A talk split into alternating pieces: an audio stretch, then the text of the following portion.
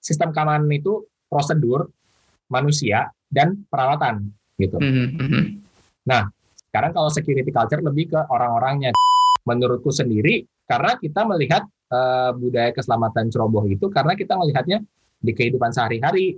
Jangan samakan mhm. orang-orang yang eh, di pinggir jalan dengan orang-orang yang memang sudah di- eh, terlatih untuk terbiasa mungkin melakukan hal A dan B dan C gitu untuk analisis A dan B dan C.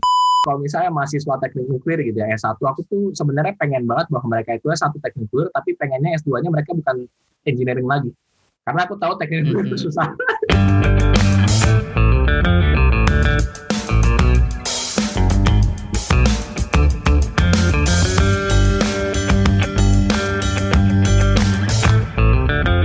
Selamat datang di podcast Bicara Nuklir, podcast pertama yang membahas tentang sains dan teknologi nuklir di Indonesia.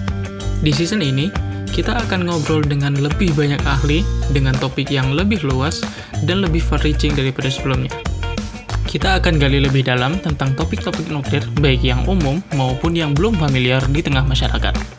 Jadi stay tuned and let's get radiated.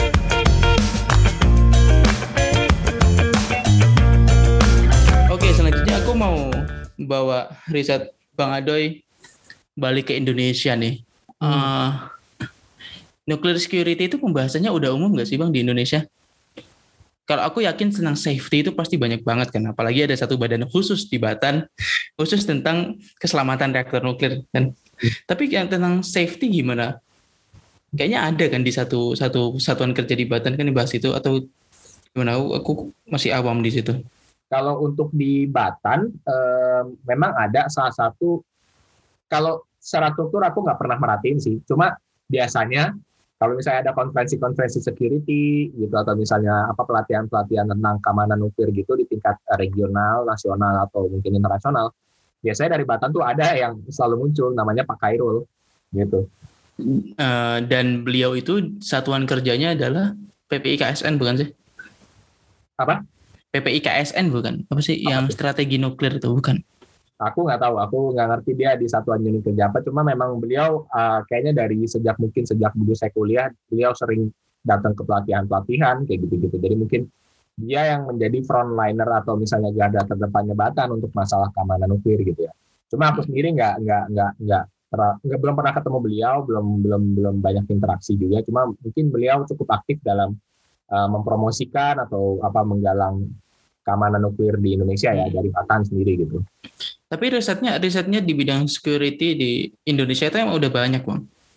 Apa? Kalau dibilang banyak sih, aku rasa enggak, karena memang eh, bahkan di UGM pun eh, baru ya yang digalang sama Pak Sus sama Pak Haryono ya memang untuk keamanan nuklir dari zaman saya pertama kali mungkin yang benar-benar keamanan nuklir mungkin setiap tahun ada yang ngelakuin keamanan nuklir gitu. Mhm. ya, Kemarin waktu akhirnya sempat eh, apa meriksain skripsi atau nguji skripsi juga keamanan nuklir sering beberapa kali juga ada mahasiswa yang eh, keamanan nuklir untuk misalnya eh, di kapal laut gitu-gitu ya itu Mhm. menarik sih gitu yang sudah berkembang sampai ke arah sana gitu ya mungkin yang diperlu eh, masih perlu diperdalam memang eh, apa ya kedalamannya mungkin ya. mungkin seperti Mhm. itu Mhm. Mhm. Nah, kalau untuk jumlah aku rasa masih sedikit karena mungkin baru di UGM yang laksanain ya untuk tingkat universitas ya untuk S1 gitu Oke Hmm. oke menarik. Tapi kalau di Batan selain itu dulu setahuku ada namanya CSSCA Center of Security eh Safety and Security Culture Assessment gitu. Aku nggak tahu sekarang masih ada apa enggak. Mau nggak salah ada Oh, Oke. UGM Mhm. di Hana Yasmin nggak salah masuk, masuk situ nggak salah. Cuma aku nggak tahu. Mhm, mhm. Ya ya ya. Ya aku pernah dengar sih. Ya aku baru ingat. Ehm, ya apa kayaknya itu Pak Pak Khair setauku Pak Khairul ada di situ deh setauku. Hmm, di, di apa itu namanya di bidang itu. Dan memang ada beberapa temanku juga angkatanku yang juga intern di situ gitu. CSS ya baru ingat istilah- baru ingat istilahnya. Eh, Tapi itu culture ya soalnya, bukan bukan technical. Karena dia culture. Jadi ya, se- security culture. Itu aku jujur mendefinisikannya agak susah nih bisa dibantu nggak mas? Definisinya ap- apa yang membedakan dengan nuclear security yang yang selama ini kita tahu gitu? Ya aku pikir aku pikir ya security culture itu kan ya dari dari perspektif kita sebagai manusianya yang berinteraksi dengan mesin Mm-hmm. Gimana caranya supaya kita bisa membuat nuklir itu sesecure mungkin gitu. Hmm. Jadi uh, saya juga nggak banyak mendalami sih sebenarnya security culture. Cuma lebih kepada kalau misalnya tadi itu uh, yang saya bahas di S2 itu lebih kepada aspek-aspek teknikal peralatan-peralatannya.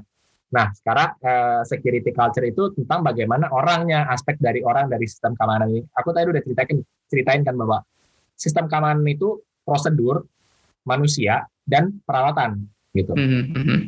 Nah, sekarang uh, kalau misalnya sekarang itu tadi di waktu aku S2 tes uh, tesis S2 itu ngebahas masalah peralatannya, sekarang kalau security culture lebih ke orang-orangnya. Contohnya kayak misalnya uh, gimana sih kayak misalnya uh, perilaku karyawan-karyawan Batan apakah mereka dengan senak jidat ngomongin atau bercerita ke uh, ini nih, mungkin ke orang-orang secara umum gitu, kondisi misalnya sistem keamanan mereka bocor nggak sih uh, apa rahasia-rahasia perusahaan kayak gitu-gitu mhm, password-password mhm. atau misalnya mungkin uh, hal-hal yang berkaitan dengan hal-hal sensitif mungkin dokumen-dokumen penting atau misalnya sumber radioaktif yang ada di Batan itu di mana saja dan bagaimana mengaksesnya kayak gitu-gitu jadi lebih ke apa uh, kondisi budaya atau kesadaran mereka bahwa informasi informasi informasi terkait dengan keberadaan sumber uh, sumber radioaktif material nuklir atau sistem keselamatan atau sistem keamanan reaktor itu sebenarnya bukan uh, hal hal yang sangat sensitif, tidak bisa seenak tidak diceritakan ke orang luar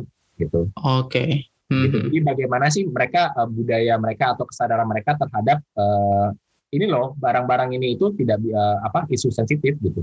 Bisa mm-hmm. disalahgunakan sama teroris, bisa disalahgunakan yeah. sama penjahat. Mm-hmm.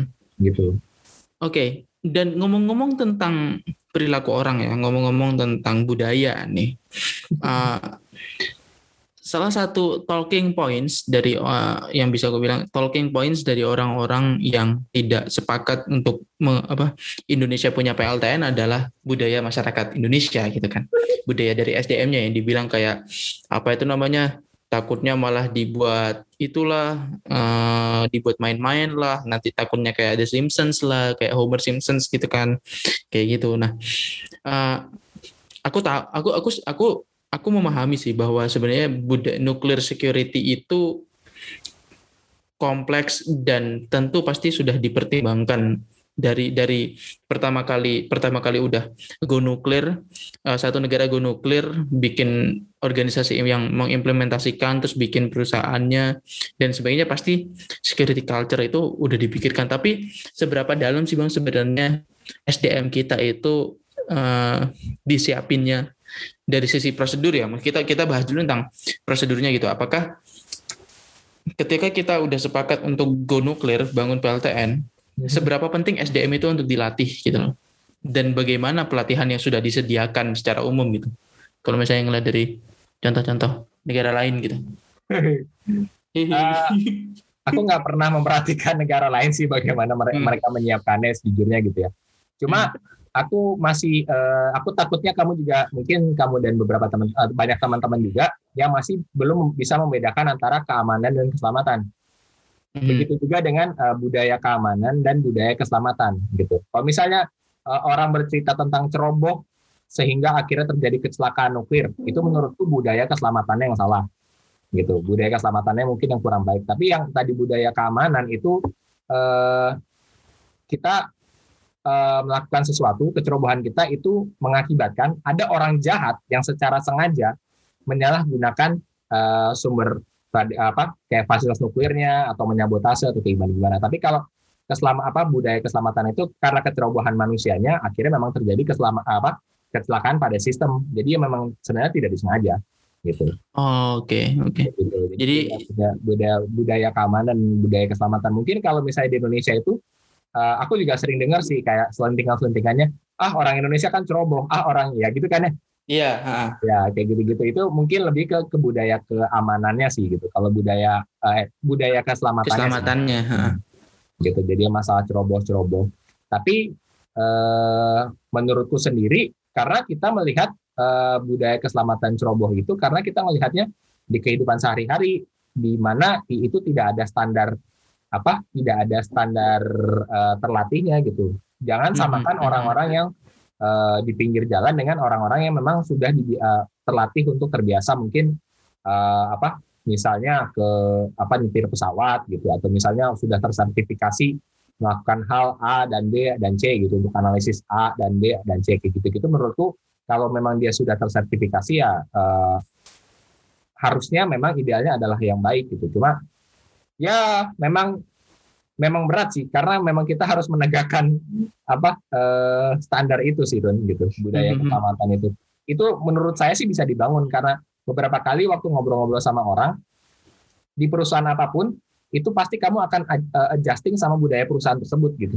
Mm-hmm. Jadi kayak nanti kamu mungkin mungkin teman-teman yang kerja di perusahaan internasional atau multi multi apa multinasional gitu, misalnya mm-hmm. dari Jepang atau dari mana itu kan ada budaya-budaya perusahaan dari asal mereka yang di mana mm-hmm. kamu harus uh, harus uh, comply harus gitu ya. Gitu. Ya, kamu harus mengikutinya kayak gitu-gitu. Dan begitu mm-hmm. juga dengan nuklir saat kita bisa ngeset uh, budaya keselamatan uh, apa standarnya segini, kamu harus ngelakuin kayak gini, itu ada pembiasan-pembiasan setiap harinya itu akan akan bisa kok gitu. Budaya itu bisa dibentuk menurut saya.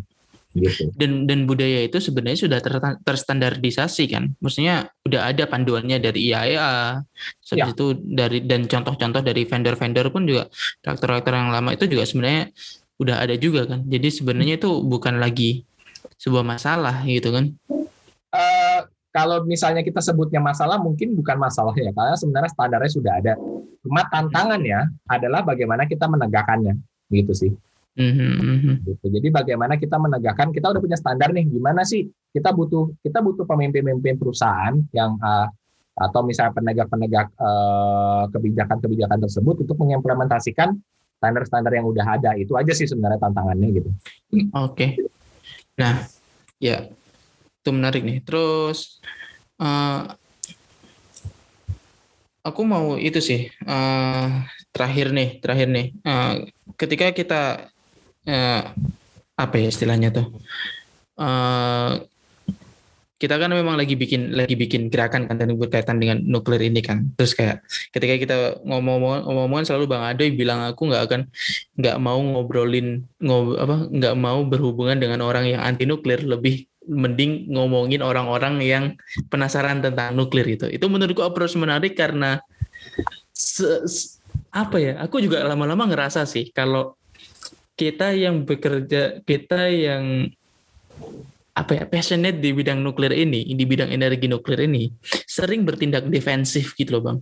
Kayak orang-orang kayak bikin klaim apa gitu. Terus kayak kita ah enggak itu salah itu yang benar tuh gini. Kenapa kita selalu kayak selalu di, nunggu orang duluan? Kita reaksi dulu gitu loh. Kenapa kok kita nggak bikin klaimnya dari awal duluan gitu loh? Kenapa kita selalu bertindak defensif dan nah, kalau uh, jadi jadi ini ber, ber, bercabang dua sih bang.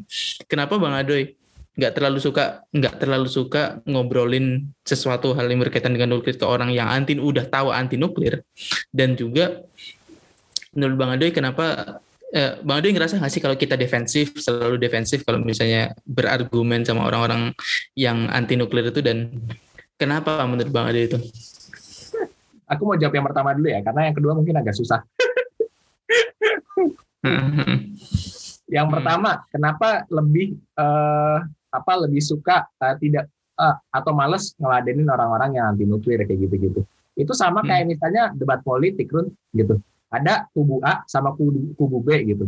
Ya mm-hmm. kalau mau disatuin diobrolin nggak akan ada setujunya gitu karena ya buat apa gitu. Si kubu mm. A akan percuma mencoba membuat kubu B ini uh, menjadi percaya sama kubu A. Sama juga sebaliknya nggak akan ada gunanya kecuali memang venue tersebut apa apa panggung tersebut adalah memang adu debat ya gitu itu beda cerita. Mm-hmm. Kalau emang tujuannya debat, debat. Tapi kalau misalnya hanya untuk uh, apa hanya uh, kalau misalnya ingin me, apa me, mengkonversi kubu sebelah sana ke menjadi kubu sebelah sini kayaknya agak mustahil sih. Jadi aku melihat akan ngabisin waktu kalau tujuannya seperti itu gitu. Tapi kalau memang tujuannya adalah debat ya monggo. Makanya tergantung mm-hmm. dari kamu di situ mau debat atau kamu mau coba uh, mengklarifikasi gitu. Kalau mengklarifikasi ke kubu A ke kubu B, kamu mau jelasin sefakta faktual apa pun penjelasan dari tempatmu sejujur-jujurnya mereka nggak akan percaya udah nggak akan nggak akan nggak akan iya kayak kubu kayak politik aja lah perang politik iya. juga ya kan? Iya, karena udah kena kata pokoknya itu udah nggak bisa diajak diajak ya, berargumen lagi udah gitu hmm. akan lebih meng, uh, menguntungkan jika menghabiskan waktu ke kalau misalnya di politik ke swing voter gitu. Mereka belum Iya, tahu benar. mau di mana gitu ya. Mendingan ke situ Hmm. aja gitu. Tapi tapi yang tapi yang pasti dari dari quote unquote swing voter itu adalah mereka ada ketertarikan untuk leaning ke mana gitu kan. ya gitu. Entah leaningnya anti ke, ke anti nuklir atau leaningnya ke pro nuklir kan bisa kita arahin gitu kan. Ya nggak Yang apa-apa. penting kan- ma- makanya uh, makanya lebih lebih lebih lebih lebih uh, apa menguntungkan jika berbicara ke orang sana dan atau misalnya orang-orang yang memang belum tahu dan bisa bisa kita kasih tahu. Karena apa ya? Aku selalu memberikan posisi adalah ya itu tadi aku lebih suka menceritakan apa yang aku tahu gitu. Gitu. Mhm. Terserah nanti kemudian dia mengambil keputusannya apa itu tanggung jawab dia karena pilihan orang eh orang setiap orang punya pilihannya masing-masing mau ikut pro nuklir monggo kalau enggak ya udah gitu tapi sebisa Mhm. mungkin aku menceritakan apa yang aku tahu gitu aku nggak akan Iya. bilang apa yang nggak akan aku, nggak aku tahu gitu jadi kayak misalnya di panggung misalnya aku jadi pembicara di eh, mungkin di seminar eh, energi gitu ada orang-orang energi nuklir ada orang-orang eh, energi terbarukan ya aku akan berbicara tentang nuklir karena aku tahunya nuklir gitu terserah Mhm. anda percaya atau enggak gitu tapi di sini posisi saya sebisa mungkin saya menceritakan fakta yang saya tahu gitu kalau yang saya nggak tahu ya udah gitu saya juga nggak akan nggak akan cerita apa-apa gitu Ya ya ya. Mhm. itu sih itulah kenapa aku lebih suka eh, karena itu juga karena orang yang belum tahu apa-apa itu seperti gelas kosong yang mungkin bisa kita isi tapi kalau misalnya Mhm. Isinya itu sudah eh, misalnya susu gitu kita mau mau bikin dia jadi jeruk juga udah susah gitu Iya betul betul. Gitu jadi ya nggak nggak sulit, lah itulah Terus yang kedua gimana bang? gimana? Bang Adu ngerasa kita defensif nggak sih kalau menghadap? Mhm. Kita selalu kita selalu reaktif gitu loh menghadapi klaim-klaim orang gitu. Kita kita bukanlah kita eh, bukan bukan maksudnya kita itu dalam arti kayak orang yang passionate terhadap nuklir ini kayak tidak mengambil sisi proaktifnya menjelaskan nuklir ke masyarakat gitu. Atau aku Hmm. salah atau aku kurang kurang main aja nih. tidak proaktif ya, tidak proaktif karena eh, mungkin karena mungkin memang pa- pada faktanya orang-orang nuklir yang secara teknikal yang paham secara saintek gitu dalam-dalamnya itu mereka bukan komunikator yang baik gitu loh. Mungkin itu Mhm. bawaan bawaan saja sih ya. Maksudnya memang karakternya bukan bukan seorang eh, science communicator. Mungkin kamu pernah punya episode bareng Sidik kan gitu tentang Iya. bagaimana menjadi science communicator gitu-gitu. Mhm. Nah itu yang yang ya mungkin itulah eh, kenapa orang eh, akhirnya maksudnya orang-orang nuklir itu seperti itu gitu di saat dan kemudian ya itulah kenapa mereka tidak proaktif ya karena memang gimana ya karena saat kamu tahu itu baik kamu tidak perlu menceritakan hal itu baik gitu baru saat ada Oh. tekanan bahwa orang menceritakan misalnya gini kamu kamu orang baik nih kamu Mhm. apakah kamu akan teriak-teriak bahwa saya ini orang baik gitu ya enggak kan tapi saat perlu sih. orang, orang Mhm. bilang "Ah, kamu itu jelek kamu ditodong gitu kamu kan baru klarifikasi gitu Iya. Iya nggak sih? Mhm. tapi kan kamu sebagai orang yang baik atau seorang yang per- eh, cerdas atau seorang yang pintar atau mungkin seorang yang sedang menempuh S3 kamu nggak akan berkoar-koar, "Weh, gua nih S3" gitu kan yang ngapain gitu loh. Iya. Gitu. Jadi jadi jadi ya itu karena mungkin mungkin aku ya, aku aku termasuk orang yang tidak suka eh, berkoar-koar bahwa gua nih pendidikan segini atau misalnya gua ngapa-ngapain gitu ya nggak nggak nggak perlu gitu. Tapi kalau di saat ada tuduhan yang tidak sesuai dengan fakta baru kan gua akan klarifikasi. Oh, Mhm. anda Mhm. bilang saya tidak eh, si- saya tidak tahu apa-apa tentang nuklir gitu. Oh, saya sekolah kok sampai eh, pendidikan lanjut tentang nuklir.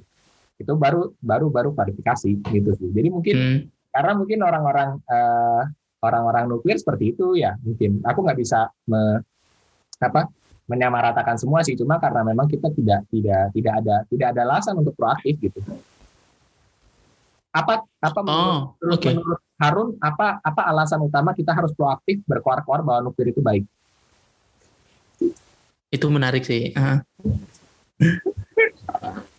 Ya, menurutku dengan urgensi yang sekarang kayak ah, ah, tentang perubahan iklim dan lain sebagainya kayak eh, apa? Ya, ya alasan-alasan normatif itu menurutku kita perlu apa ya? Kalau aku mikirnya tuh kenapa kita perlu proaktif untuk mengkampanyekan nuklir itu adalah satu karena nuklir itu tidak tidak populer sama sekali dua uh, dia udah urgent kebutuhannya menurutku dan yang ketiga ya kalau misalnya itu nggak dijadiin bahan omongan, itu nggak tersirkulit di masyarakat, dia nggak akan terbahas dan nggak akan jadi top of mind-nya masyarakat gitu loh.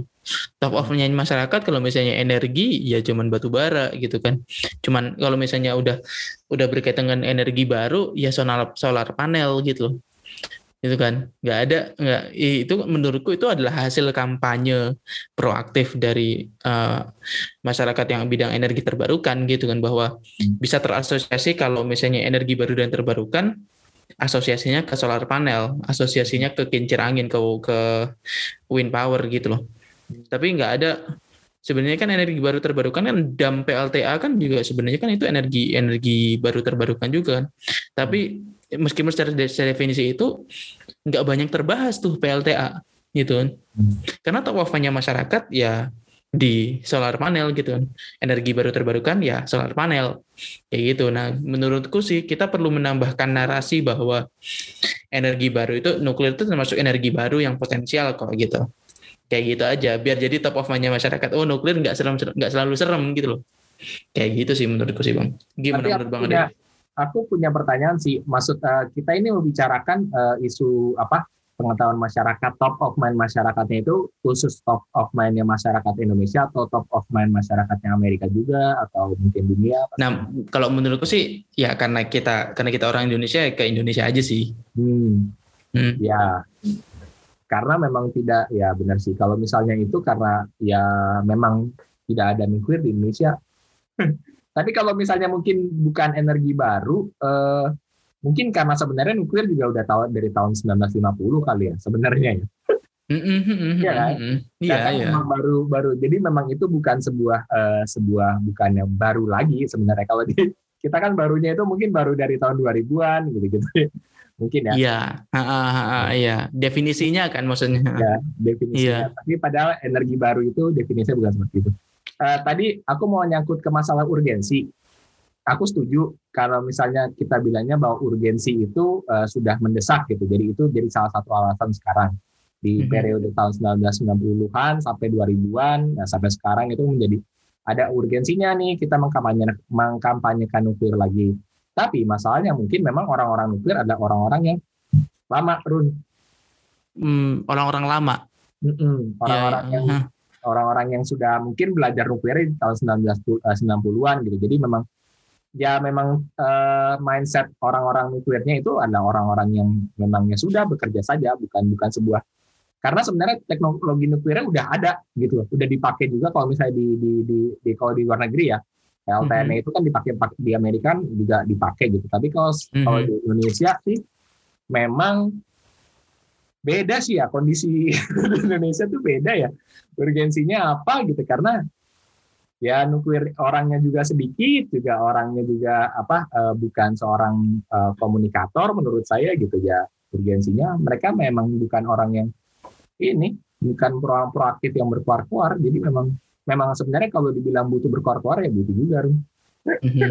cuman siapa yang kuar-kuar itu kan yang perlu apa itu namanya dikumpulin tuh orang-orang kayak gitu ya kan? Dan apa yang perlu dikeluarin ya kayak talk, talking points kita gitu kan?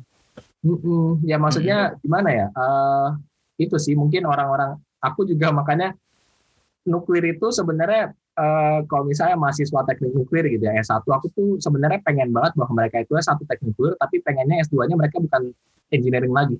Karena aku tahu teknik nuklir mm-hmm. itu susah. Jadi Betul. aku bisa anda kalau ingin berkontribusi di uh, teknologi nuklir gitu atau di dunia nuklir setelah S1 ini nggak usah lanjutin uh, eh, S1 teknologi nuklir lagi. Mungkin saja ambil S1 hukum, eh S2-nya hukum tapi hukum nuklir atau mungkin uh, sosiologi, yeah. sosiologi nuklir atau misalnya uh. Uh, Master of Business Administration tapi untuk kasus nuklir atau nuklir, yeah. hmm. project management tapi untuk pembangunan reaktor nuklir kayak gitu-gitu. Sumpah, saya pengen banget. Atau misalnya masuk ke jurnalistik, tapi jurnalistiknya buat teknologi nuklir. Bener deh? Iya, iya itu itu itu bener sih, itu bener sih. Karena kalau misalnya kita udah masuk ke graduate study gitu, apalagi S2, S3 gitu kan kayak udah spesifik banget kan. Apalagi kalau kita yang reaktor itu udah kayak ngurusinnya safety mulu, apalagi kalau misalnya kayak ngerjainnya hal-hal yang sama mulu dalam lima enam tahun ke depannya gitu kan di selama selama kita graduate study. Iya makanya aku pengen banget sebenarnya kayak mahasiswa S1 teknik nuklir itu yang saat mereka kuliah itu sudah sadar bahwa mereka itu apa potensinya itu bukan di engineering gitu. S2-nya nggak usah ambil engineering lagi nggak apa-apa. Tapi kalau mereka memang cinta sama nuklir, suka sama dunia nuklir, pengen bercita-cita ada reaktor nuklir gitu, mereka bisa sebenarnya hajar isu nuklir ini dari uh, kacamata yang berbeda gitu. Dari tadi mungkin mm-hmm. dia orang bisnis atau mungkin dia orang hukum gitu, atau mungkin dia sebenarnya uh, apa punya kemampuan di financing atau mungkin dia punya di project management gitu. Ambil aja di di di project management gitu kan, master of project management tapi mungkin penelitiannya atau mungkin misalnya uh, segala sesuatu studinya itu tentang reaktor nuklir pembangunan. Iya, studi kasusnya tentang PLTN gitu ya. Nah, gitu. Mungkin minatnya sudah mulai maksudnya ke apa ke apa ke program studi yang lebih sesuai minatnya tapi karena dia suka dengan apa uh, industri nuklir ini tertarik dengan industri nuklir dia tetap bahasannya tentang industri nuklir gitu sih. Itu hmm. menarik sih. Kalau saya mungkin bisa mengulang waktu dan ada kemungkinan, saya mungkin bisa coba. Nggak akan S3 ke nuklir lagi di Korea. Kayak gitu, Run. Iya. Oke, okay, uh, eh, Nice, ini ini nggak keras ini udah udah sejam ya. sekitaran sejam lah uh, dan ini kalau di Korea udah jam 10 malam nih jadi uh, aku makasih banget Bang Ade udah berkenan untuk uh, aku ajak ngobrol. Uh, semoga bermanfaat nih untuk teman-teman yang ngedengarkan dan kita jumpa lagi di episode minggu depan yaitu episode terakhir untuk season ini dan kita akan jumpa di episode selanjutnya dan sampai jumpa. Bye bye. Oke, okay, thank you. Dadah.